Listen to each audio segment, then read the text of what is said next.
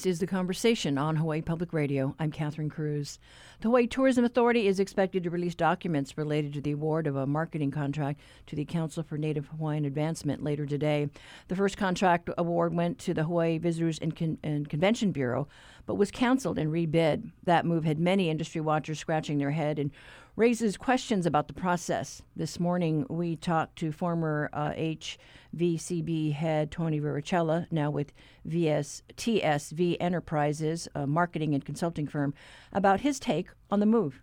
Over the last couple of decades, Hawaii Tourism Authority has continually shifted its role from what it was originally established as in terms of creating the vision and direction for tourism and to get all the various state departments working uh, together in addition to the industry and the community to move tourism forward. And as Hawaii evolves, to evolve with that direction, to make the significant shifts and changes. But instead, what Hawaii Tourism Authority has done is created a larger organization that was than it was ever intended to be and got into the actual you know, management of marketing, contracting for every part of the world as if they're all different.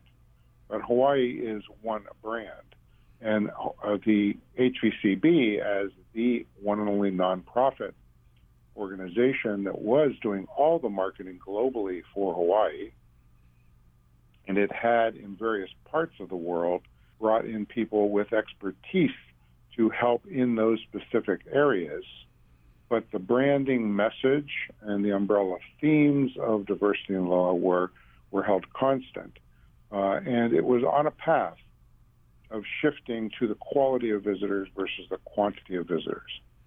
Well, what happened over time then was Hawaii Tourism Authority decided it was going to get more directly into the marketing of tourism, and instead of just having the one contract for HVCB because some people in the legislature and HTA felt, well, maybe it was just too uh, too big and too powerful, even though it's a nonprofit and everything it does is is for the right reasons and for good reason, uh, not for profit. But they went out and started hiring for-profit entities in different parts of the world to do marketing in different parts of the world. By doing that, you dilute the dollars that you're given because those for-profit entities want to build in profit into their efforts. And then you have to add more people at Hawaii Tourism Authority because now they have to manage more contractors in different parts of the world. Let alone they figured out that well, the support services just aren't there for all those entities.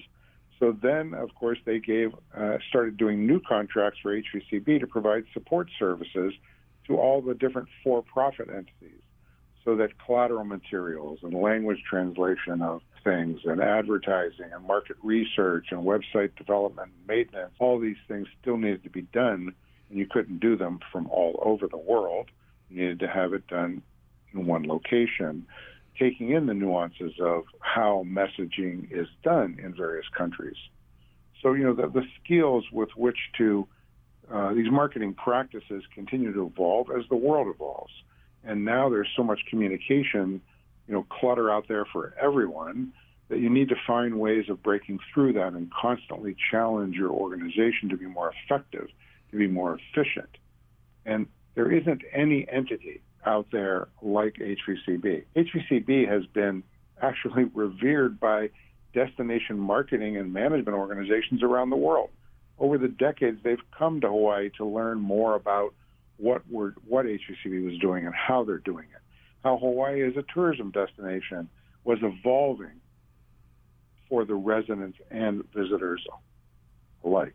Hawaii was always held up as the example through which others around the globe were looking to evolve themselves. You know, when tourism became the number one industry in Hawaii, was long before it ever became the number one industry practically everywhere else in the world. You know, now tourism is number one, two, or three in most countries uh, around the world in terms of an industry. A lot of things keep evolving and changing, but that 120 year history and the evolution that it's gone through and the, the marketing expertise and acumen and development of working with other community leaders here, whether it be cultural, whether it be scientific, whether it be at the at the UH or other industries that are developed in Hawaii. the marketing messaging has helped to be a catalyst for those industries as well. Well, I think for those of us that are on the sidelines just watching this shift, it's a seismic shift, there are some concerns that the Council for Native Hawaiian Advancement do they have the right stuff? Do they have what it takes to manage these contracts? It appears from anything that we can read or access about them that they do not. They don't have any marketing expertise in any field. What they've been doing, I'm sure, is, is very positive. I don't know much about them, but obviously they've been uh, a pass through agency for grants for Native Hawaiian advancement, as, as it indicates. But the expertise they have in any field related to communications doesn't appear to be uh, existent. But what it appears will occur, just like in this whole bidding process, is a lot of uh, what apparently is now in their marketing plan was in HVCB's marketing plan when it submitted in the first round of proposals. And I'm sure that HVCB, uh, if this goes forward, will end up uh, having to completely downsize and restructure again, uh, leaving a lot of people without any, uh, you know, without work. And I'm sure that uh, the the council will probably look very closely and quickly at uh, a lot of those individuals, and they'll just shift over under a different organization. I'm hearing that the uh, neighbor island bureaus that know those islands uh, intimately, you know, that, that they could somehow, I don't know, be folded into the council's plans? The island chapters should clearly be part of the same organization that's doing the communications out there to the world of who we are, what we care about, what we offer as, as a place for people to come and visit and immerse themselves in. So they always should be part of whatever that organization is. And they always have been part of the HVCB. The funding uh, mechanism changed a couple of decades ago because the funding for the island chapters used to be uh, with them going directly to the legislature on the one hand and directly to their county governments on the other. And that, those are the sources of their funds primarily. And then when the Hawaii Tourism Authority, around that time when that was uh, was actually being uh, developed, that's when the island chapters and HVCB were brought together to seek funding under one approach at the legislature. But they always have collaborated very closely together in terms of what the messaging was going to be, because the messaging for each and every island community is different, but it all has to be connected and integrated into the overall messages out there and to the markets that they're seeking to provide their messages to. Not everybody is pursuing the same type of visitor from the same origins. All these things were, were incorporated and should continue to be incorporated. But even the history of the island chapters is quite extensive and, and very involved, and that's not anything that the Council for Native Hawaiian Affairs would have any knowledge of or experience in. So it would be a steep learning curve. Yeah, very steep. And and people ask, well, what would be the impact on Hawaii terms of uh, visitor arrivals, spending, et cetera, et cetera? Well, in the short term, in the very short term, there won't be any negative impact because there's so much, you know, ongoing built-up momentum. And within the post-COVID environment, as you can see, as we've talked before, Hawaii is still considered to be the safe haven out there. It's an exotic destination. It's a place where you can feel comfortable and be. Uh, it's a tolerant place. We're a nearly perfect physical and social environment. It's the place people want to come to, and especially in this immersion from COVID, the U.S. visitors, for example, had no other choices. They didn't want to go to the bigger markets like the Las Vegases or Floridas or Disney's because of so many people being there. They couldn't travel internationally. They couldn't go on cruise lines. Didn't really want to go to Mexico and other locations because of again health and safety concerns. So this continued pouring of people coming to Hawaii has occurred. Although the pricing has uh, gone enormously higher for everything here in, in the destination airfares, rooms, activities, food and beverage, et cetera, et cetera. But the demand just continues to be strong because a it's a positive thing to be here, and the other is there's no alternatives for the visitors to go. As we've seen, you know, over the last couple of years, there's been the move to weaken the gorilla with the hotel room tax, you know, now going to the, the counties, Right.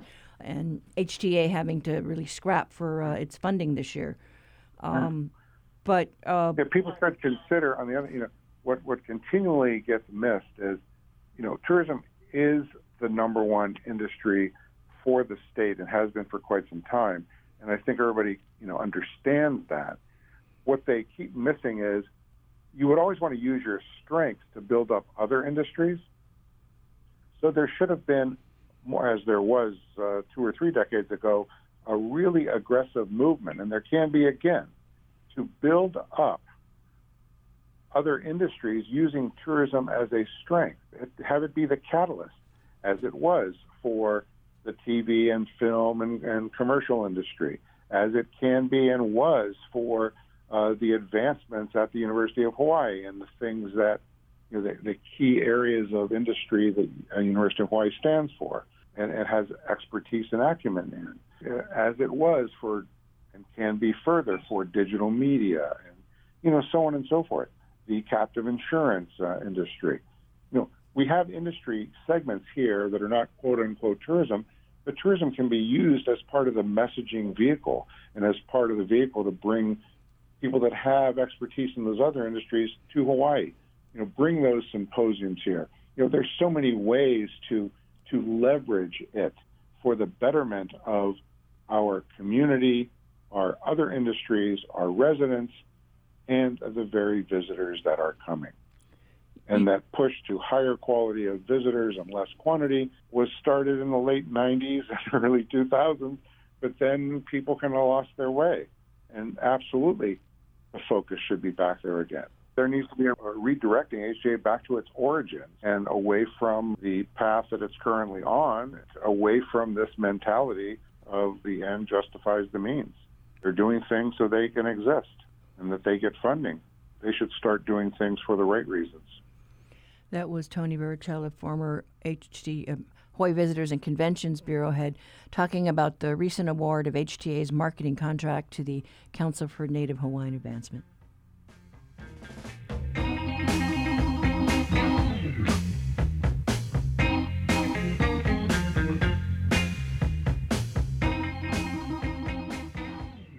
Support for Hawaii Public Radio comes from Hawaiian Airlines, connecting the local community with more than 120 flights daily between the islands. Schedules and reservations at hawaiianairlines.com. Help shape the future of Hawaii Public Radio. Nominate yourself for our Community Advisory Board. As a volunteer, you'll represent your neighborhood and advise HPR on programming, events, and outreach. If you live on Lanai, Molokai, Maui, Kauai, or Hawaii Island, we especially want you to apply. Apply by June 30th at hawaiipublicradio.org. Support for Hawaii Public Radio comes from the Shidler College of Business at UH Manoa, offering a distance executive MBA in travel industry management. Shidler.hawaii.edu.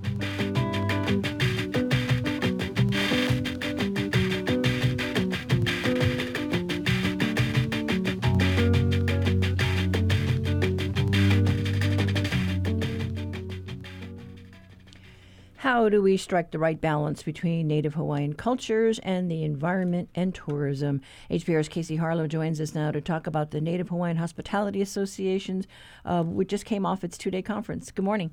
Yes, good morning, Catherine. Yeah, uh, last week, uh, the NAHA, or the Native Hawaiian Hospitality Association, held its Kahuina conference uh, for two days, uh, consisting of four panels uh, discussing how to strike that balance. Uh, and, you know, that balance seems to be on the, the topic, top of mind for a lot of tourism officials. Not only that, but community members as well. And so, one of the first panels uh, really discussed what Hawaiian values are driving Hawaii's efforts to manage tourism and educate visitors. That seems to be like a big thing, right? Been hearing a lot of like, how? How do we do this and how do we get this done?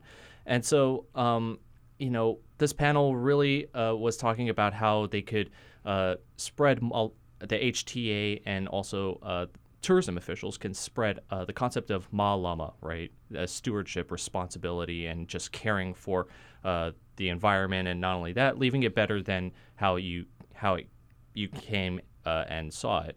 HTA board chair George Kam basically said that HTA is working on this, spreading this concept of malama in addition to aloha, and he wanted he made the argument that community is very essential uh, to this process and needing uh, the community to get involved because it's not just uh, you know the HTA or NAHA or the visitor industry guiding this.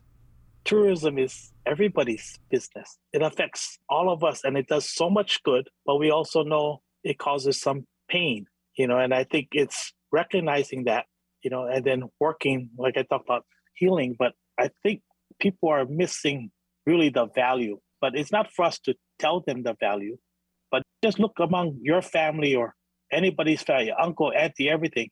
You're going to see everybody is connected to tourism in some way. I mean, you can talk from the financial side, you know, or a lot of Molokai, maybe they don't want tourism at all, you know. So that's what I talk about asking permission.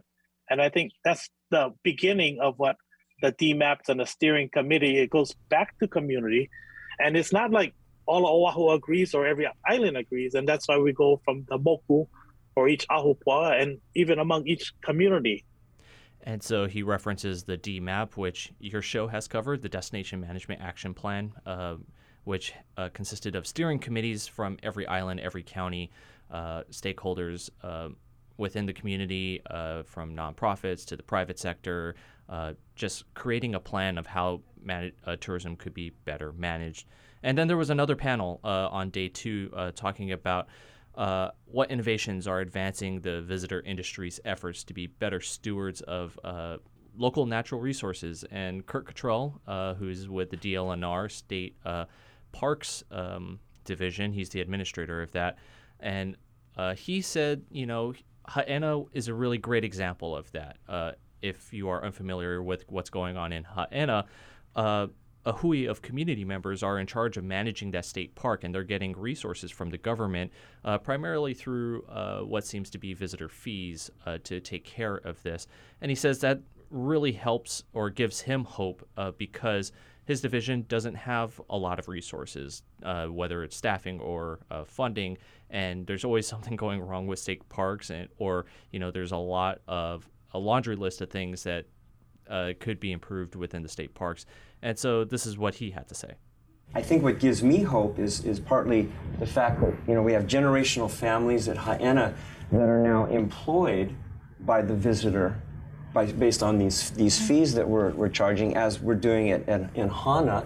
And we won't be able to do it at all of our state parks, but there's several other state parks come to mind, such as Kealakekua Bay, where we have a uh, Napoopoo uh, lineal descendants there. We have Hoala Kealakekua as a fledgling organization way behind the Hui in terms of their capacity. But what gives me hope is there seems to be, rather than us just beefing with visitors, which I know happened when, when the gates opened up in 2021, but communities now stepping up and trying to work with us, knowing that government can't do it all. And he also noted within that panel that you know there is some uh, legal things with uh, the hui in Haena and Kealakekua Bay, uh, namely that you have to f- uh, become like a 501c3 um, nonprofit in order to get support from the government. Well, it's interesting because I was just down at Napoopoo at Kealakekua this weekend, and I was really kind of impressed with what they've done there, you know, in the facilities and and uh, how it's being managed. Uh, so quite a difference from you know the way it used to be with no management. Exactly, and you know that kind of partnership that Cottrell uh, mentioned is maybe something that uh, will work going forward, where you know community members uh, hui up together and are able to better manage uh, these resources. Also worth noting, uh, real quickly, that you know there are some disagreements within the comment section because uh, it was a virtual conference. there is some disagreement about like even spreading Malama, you know, if that's a concept you know, marketing wise, or you know, whether that would be something or how it you know would be effectively done. So there is disagreement there, or you know, a lot of concerns. But for the most part, uh, the discussion is still going on, and we'll see where it goes from here. Right, and HTA did launch the Malama campaign, which I think just won some awards. Yeah, exactly. So we'll see how that plays out. But thanks so much, Casey. Thank you. We have been talking to HPR reporter Casey Harlow. To read uh, more on this issue, go to our website, hawaiipublicradio.org.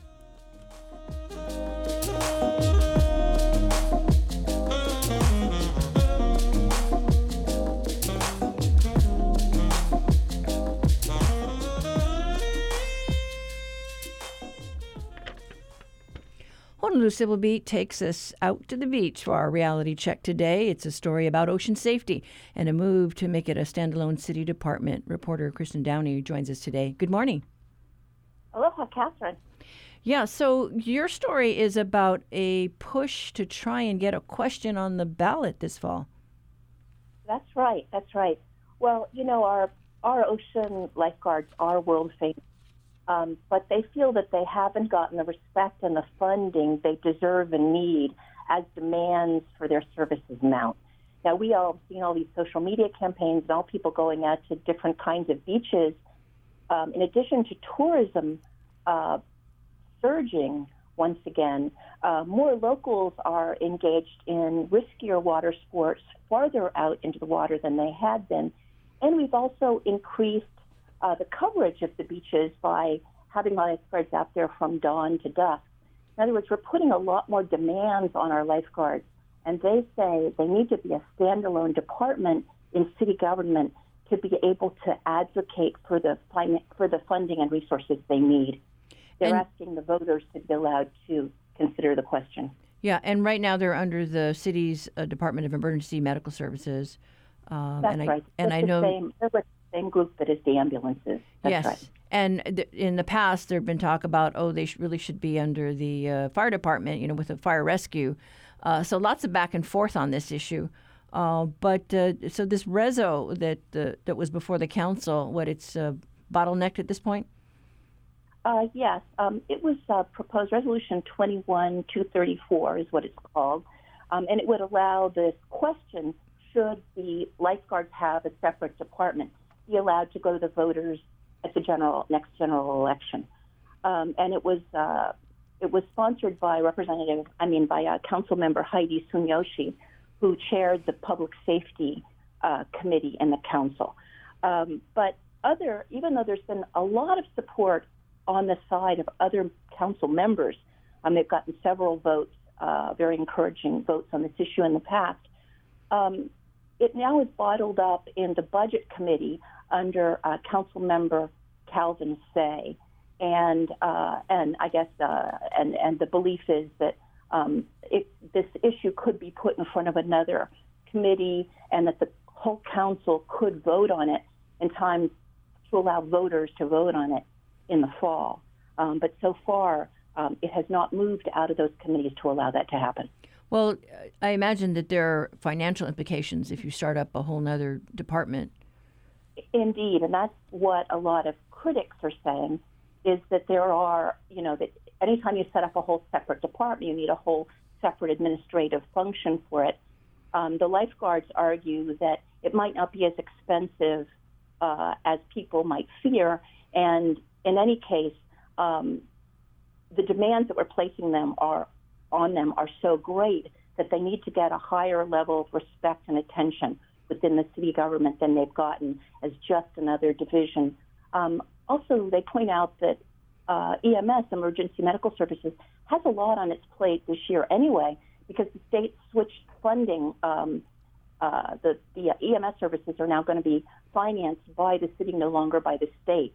So they're in a department that already has a lot of serious issues to think about, and they say their own issues are getting short shrift. You know, Um, I, among them are the facilities, which they say are really sound pretty deplorable. yes, I mean because they're in places like uh, the Waikiki Natatorium, which is uh, Which not in the best shape.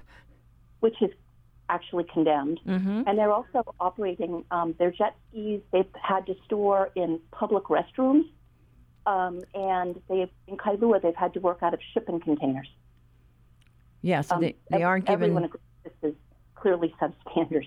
Yeah, and and so they they're just uh, hoping for uh, uh, I guess more support in these areas because obviously their responsibilities um, are uh, you know are so important uh, to the visitors and uh, to the residents at, at at the beaches that we have across the island. That's right. And the dollars and cents of it all needs to get a good, strong look. But I imagine, though, if, if they're going to uh, get this on the ballot, that uh, somebody's got to make the first move if another committee is going to pick it up. Yes, that's right. Um, uh, Council Chair Tommy Waters could move it into another committee. I, underst- I understand. Um, there are some avenues, but um, but but time is running out. Um, the election is is is is coming close, and uh, we only have about a, a month for that to happen. Um, I understand that the mayor could also do this unilaterally. So there's a couple different ways this could happen.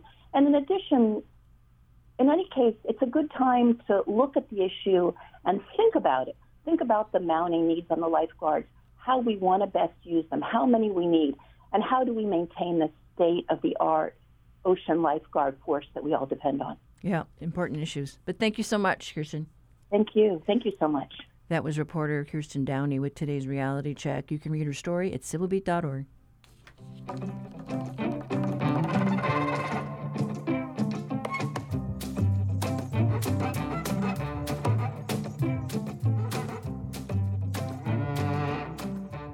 Support for HPR comes from the Honolulu Board of Water Supply, offering ways that residents from Moanalua to Hawaii Kai can help conserve water. Updates on Red Hill and other information at protectoahuwater.org.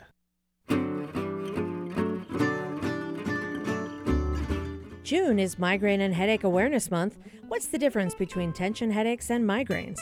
I'm Dr. Kathleen Kozak. Join me for part one of our expert's explanation of how to know the difference and why keeping a headache diary is essential to eliminating the pain. That's today at 6:30 on The Body Show.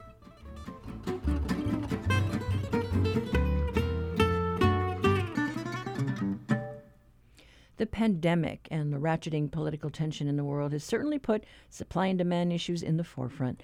Par Hawaii and Hawaiian Airlines recently announced a deal to explore sustainable aviation fuel. How feasible is it to produce locally um, made fuel, green fuel? We talked to Eric Wright about this desire to shift off of petroleum to biofuels. We also get an update on Par Hawaii's talks with the military as we deal with the shutdown of the Red Hill underground fuel tanks you know, there's a number of things we're working on with Hawaiian. We've we've been their main fuel supplier in Hawaii for several years now, and have a really strong relationship with them. We supply them on all the neighbor islands as well. And about six months ago, we got a call from Peter Ingram. He said, "Why don't you come over to our offices? Let's sit down and talk about sustainable aviation fuel and, and figure out if there's something that we can do here in Hawaii." And so we had that meeting, and we we discovered that we were serve in the same place. Uh, we wanted to do something, and so did they. So it really was a great opportunity to team up with them. And the the first step in our partnership is to hire an engineering firm, and we've we've worked with a lot of these engineering firms at our refinery in the past to look at our two of our units, one in particular that we're focused on right now, and to tell us what equipment we would need to add to produce sustainable aviation fuel. And what's really exciting, I think, is we can convert this unit here at our refinery for tens of millions of dollars, which is still a lot of money. But if you look at some of these other plants that people are talking about building, it's hundreds of millions of dollars. So we have a big head start because we have this refinery here and we have a unit that's set up pretty well for conversion. People talk a lot about different products that we can use, but are we growing anything right now that can be used for biofuels, aviation fuels? Very little. There's a company that you may be familiar with called Pacific Biodiesel. They have a refinery on the Big Island, and their founders, Bob and Kelly King, are also involved in agriculture and have done some things with oil yielding crops. We are partnering with them in a couple of ways. They're really the pioneers in this, and I think there's probably a lot we can learn from them. We'd love to jumpstart that industry and really bring it to scale. We've been talking with the University of Hawaii, Department of Agriculture, and we think it can really complement local food production. The, the crops that we'd like to grow are cover crops, so they help the soil kind of rejuvenate, or crops that are rotational. So you, you might grow a, a food crop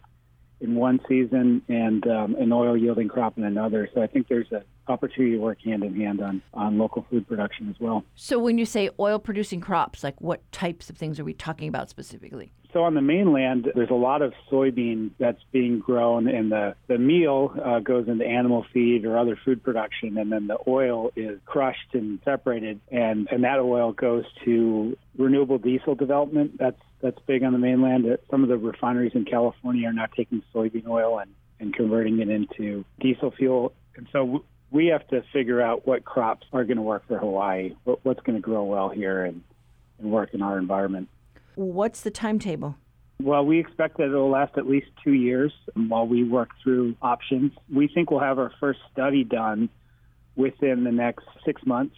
And so at that point, we'll know what we need to do to our refinery to convert this unit. And then it becomes a question of feedstock. You know, can we spur this local industry to produce these oils? That's our preference. We really want to do that. If we can't, then we'll have to look at sources uh, to import oil into Hawaii and you know, we import oil today, so it's not particularly scary. We think we can figure that out. And then the last piece is uh, having the right incentives in place. California has incentives that range from a dollar to a dollar fifty a gallon for um, renewable diesel and sustainable aviation fuel. We don't have that kind of regime here, so it's, it's hard for us to compete without that kind of incentive structure. And there's some things at the federal level that we'd like to work on too. And so we plan to talk to uh, partner with Hawaiian and talk to stakeholders to try to get those incentives in place.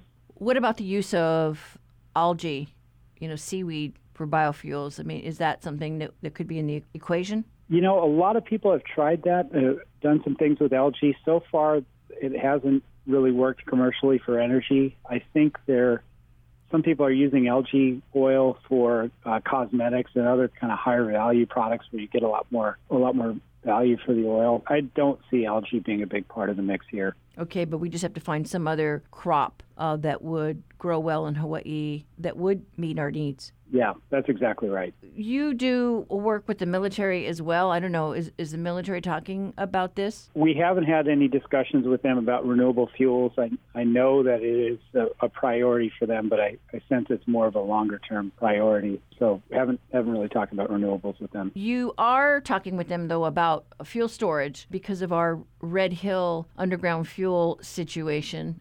But what can you tell us about that?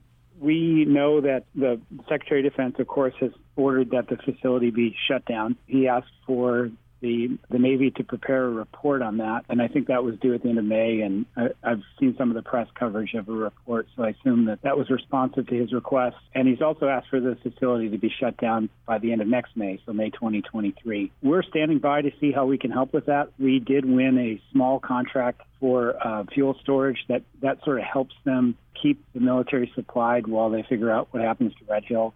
That contract was for about 5% of the capacity of Red Hill, so it doesn't really replace Red Hill. It's, it's really just to keep them running on a day to day basis. So we're helping them out in that regard. And I know that they're thinking about larger storage options and where that could come from to replace what Red Hill does for the military today. And we'll just have to see how that plays out and, and what kind of role we can play. We have basically two facilities in Kapolei. We've got the refinery that we run. We call that Par East. It's the old Tesoro refinery. And, um, and we have a lot of tanks here supporting the refinery. They're used every day to make fuel, so it runs at a pretty high capacity. And then we also lease some tanks at the old Chevron refinery. We bought some of those assets before COVID, and unfortunately, we had to shut down that plant um, because of the loss of fuel demand. But we still have some tanks there that we lease, and we use them, but they're not as highly utilized. And so there is an opportunity there to repurpose those tanks for military fuel storage. Okay, so you're basically uh, at a point though where in the in the short term, you know, we take our role in the economy here very seriously. The state's counting on us to be a reliable supplier of fuel. We're, we're not the only supplier, but we're the largest supplier. And then in parallel to that, we want to work on these innovative things that are going to represent the future for energy in Hawaii. So I think that's the beauty of what we're talking with Hawaiian Airlines about is we can continue to run our refinery more or less the way we do today. And right on the side, we can develop new capability to develop to produce sustainable aviation fuel. So, you know, we're going to be looking for other opportunities like that. That was Par Hawaii's Eric Wright talking to us about the latest with the military's Red Hill defueling plans, and the recent biofuels feasibility study that it is undertaking with Hawaiian Airlines. Full disclosure Hawaiian Air is a HPR underwriter.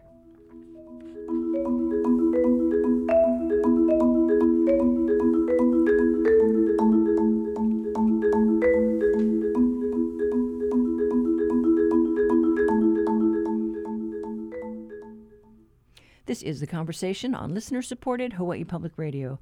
Astronomer Christopher Phillips and HPR's Dave Lawrence delve into details of a rare planetary conjunction of heavenly bodies. Here's your Monday Stargazer.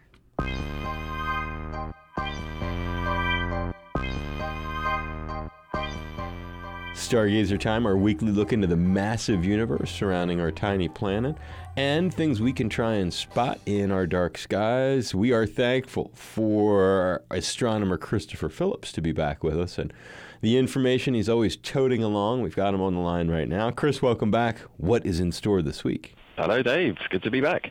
So this week's stargazers, the planetary menagerie of Venus, Mars, Jupiter, and Saturn continues to be visible in our eastern skies at dawn.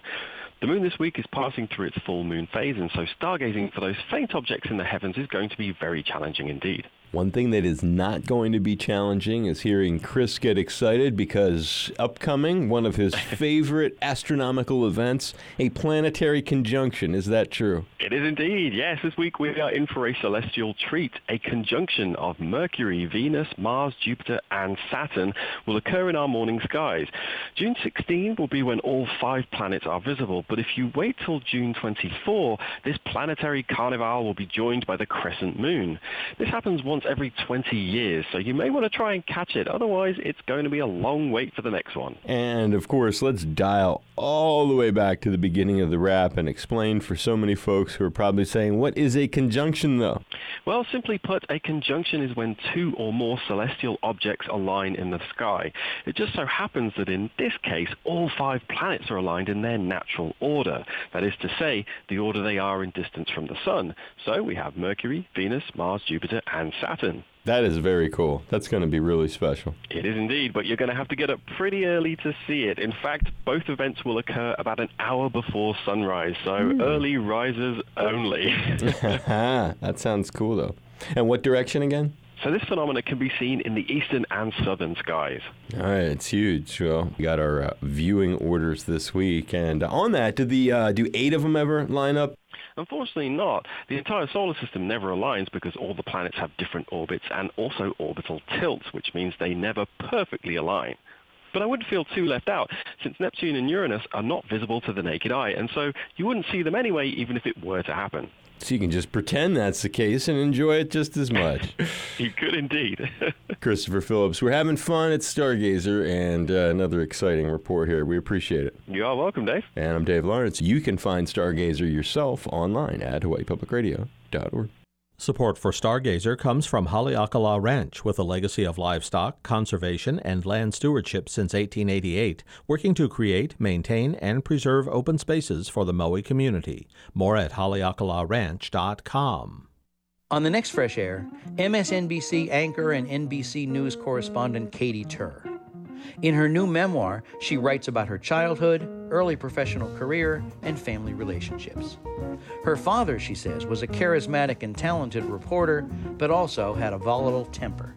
Her dad came out as a trans woman in 2013. Join us. Beginning this afternoon at 3, following On Point.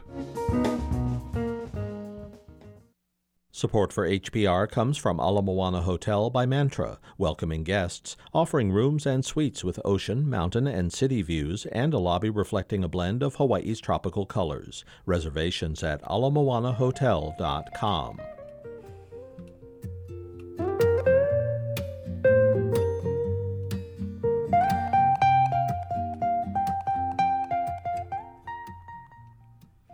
If you listen to Morning Edition regularly, you probably heard of StoryCorps. It's the Brooklyn based organization which is focused on recording, preserving, and sharing stories from Americans. They're here on Oahu this week, gathering stories of people's experience with the military. Stories like the one Oahu native Kevin Kuroda told us about his uncle, Robert Kuroda. Robert was a Farrington alum and a member of the 442nd Regimental Combat Team in World War II. He was killed in action near Bruyères, France, after leading his, mis- his men in a mission to take out snipers and machine gun nests in October 1944. For his bravery and sacrifice, he was posthumously awarded the Medal of Honor. Around the time of his death, Robert's class ring was lost. Then it was found last November, nearly 80 years later, by a Frenchman named Sebastian. And after months of failed attempts to reach the Kuroda family, it was finally returned to them last month. Kevin Kuroda sat down with the Conversations Russell Subiono in our studios to share that story. Do you know how he got into the Army? After Pearl Harbor was bombed, mm-hmm. he had wanted to become a employee at Pearl Harbor and basically was denied access because of ethnicity. Mm-hmm. And he became one of four brothers who enlisted in the army. And of the four brothers, he was one of two that served in combat. Uncle Robert was awarded the Medal of Honor after the fact, and his older brother, Ronald Kuroda, mm-hmm. was awarded the Distinguished Service Cross and had received the Medal of Honor on behalf of Robert and the rest of the family. What was your family's feelings about him and his brothers going off to war? You know, I'm the generation past, yeah. but I'm sure there was a lot of pride. I'm sure there was a lot of anguish. I had remember distinctly hearing my father say that his parents were against Robert joining the army because he already had two brothers who were serving. Mm-hmm. But because of his situation, not being able to get employed, is why he adamantly wanted to serve and did serve.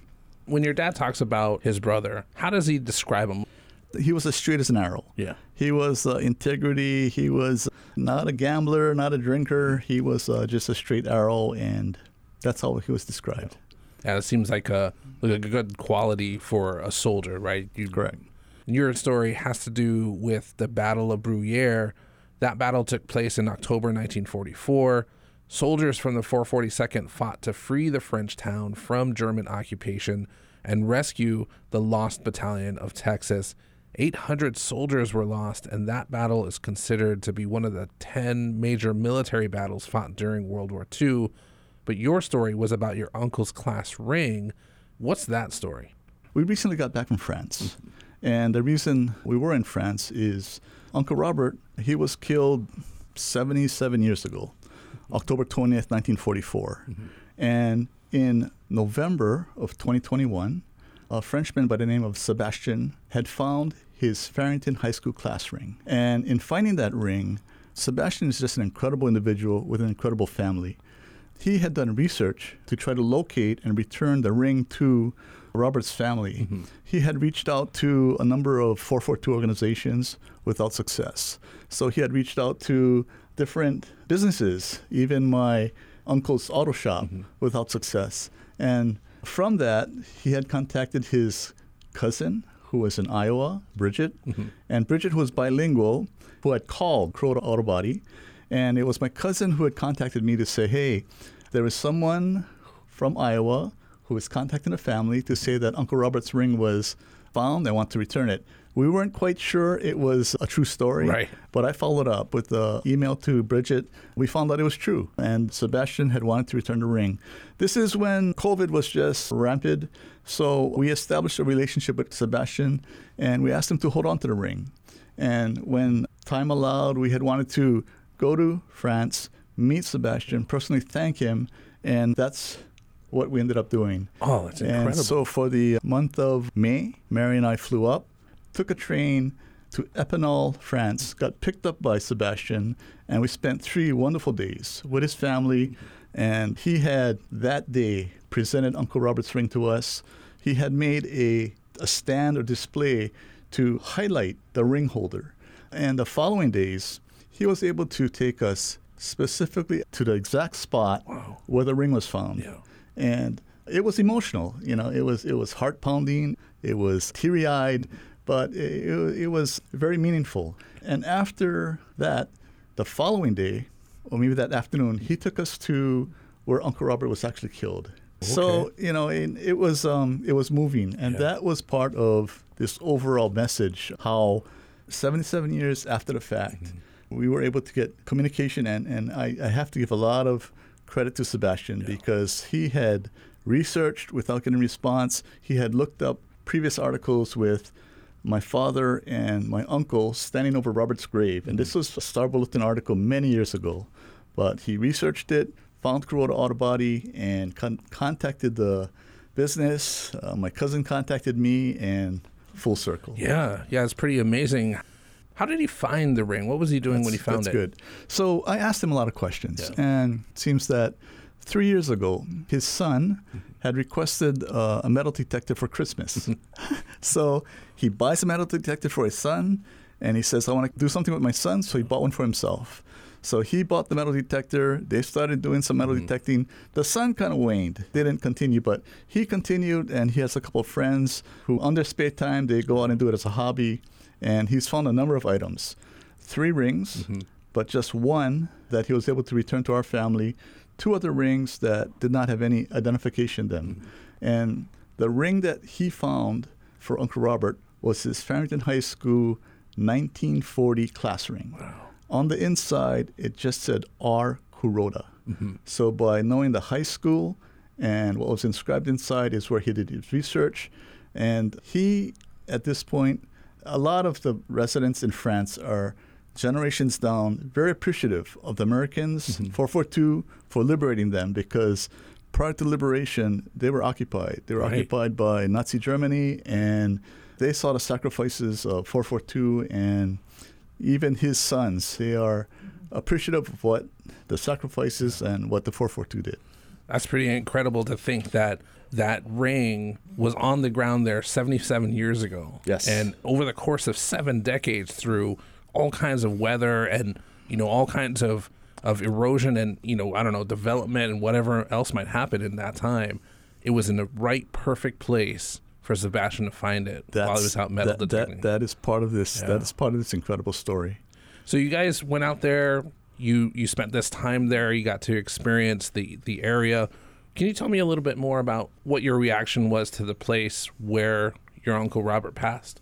It was um, the feeling was mixed. I felt pride in a sense that America and 442 did to liberate France, and you know I was saddened uh, because it's the only sibling of my father who I never got to meet. Yeah. and it, it, it, it was surreal. You know, you're you're walking on this uh, mountain path, and it's peaceful. Mm-hmm. Uh, You know, there there there are other families, uh, not many, but it's a trail. But as we walked, whether it was the area where he was killed or the area where they found the ring, which is close by, there's still remnants of the horrors of war. They still have foxholes, many, many foxholes of where they were dug in. They had memories of shells or motors. Motors are dropped in uh, big holes, and this is 77 years later. So it, it was I had a, a range of emotions. I guess at this point, the big question is, where's the ring now? The ring is right here. Wow. Yeah. Would it be okay if I took a look at it? Would it be Absolutely. okay for me to? You know, it's a class ring from 1940, and we had talked about discussions about the importance of the ring. Mm-hmm. You know, I, I believe at that time, Uncle Robert may have been one of the first siblings to graduate high school. And to put out the resources to get a ring, I thought was very meaningful. Yeah, class rings are not cheap. And this was in 1940. You know, I don't see class rings now as being a big item that people spend resources mm-hmm. on, but back then, I know it meant a lot. Did Sebastian say what condition it was in when he found it? Was it just like covered in mud or rusty or anything like that? Or Yeah, it was, I think, about six to eight inches deep, and he had dug it up, was uh, been underground for 70 plus years, so not in the best condition. And what he did is he just cleaned it up so he could read it and did the research so he could return it. this is a pretty incredible ring. It, it's very simple. It's very simple. It, it has what looks like the front entrance of Farrington imprinted on the front. There's there's some lettering around the rim. Those are the words that say, enter to learn, go forth to serve, which was so appropriate for the school and uh, his journey. I do see the year on each side. I see 19 on one side, 40 on the other. 1940. And I, underneath, yeah, very clear, R. Kuroda. after I got back, I made sure my dad got to see it. So my dad got to hold his brother's ring. Prior to Memorial Day, we went to Punchbowl, where my uncle's laid to rest, and we made sure that we paid respect to Robert with my dad in the ring. Robert's Medal of Honor is currently at Kuroda Auto Body. Cousin Roland in the shop had made a very respectful display of Uncle Robert's uh, accomplishments and where the Medal of Honor is. I did check with Roland. You know, I didn't want to take for granted, so I said, "Hey, uh, Roland, after the family sees it and after the story is told, I thought it was appropriate that the ring stay at the shop where he had put the Medal of Honor." And you know, he his response was, you know, it'd be an honor. He, you know, it'd be an honor to have Uncle Robert's ring after all these years join the the Medal of Honor in the shop. So Wow. that's where it's going to end up. That's that's great. That's great to hear. What was your reason for wanting to share this story? I mean, I, I think it's an incredible story, but what was it about the story that so excited you to share it? Yeah, I'm a private person, mm-hmm. not the best public speaker. When I had told friends or I had, you know, posted some information on Facebook, just all the all the feedback said, you know, this has to be shared. This story needs to be shared. And over time, I agreed. I would have been okay just retrieving a ring, sharing with family and, and personal friends, but the the 442 sons and daughters, you know, they said this has to be shared. Other friends who've had relatives in the military, 442, they said no, this has to be shared, and agreed. It, it's a story that should be shared. Yeah, it's an incredible story of the kind of friendship and love that can come out of someone's sacrifice. Yes. So, yeah. Well, thanks so much for coming in and, and for telling us the story. Thank you very much, Russell. And that was Kevin Kuroda, retired Hawaii House of Representatives Sergeant at Arms. He was talking with HPR's Russell Subiono. Kuroda was uh, sharing the amazing story of how his Uncle Robert's class ring was lost in France during World War II and was returned to his family last month. Military related stories like these are being collected by StoryCorps on Oahu this week and will be archived in the Library of Congress. Clips from those stories will air during Morning Edition later this year.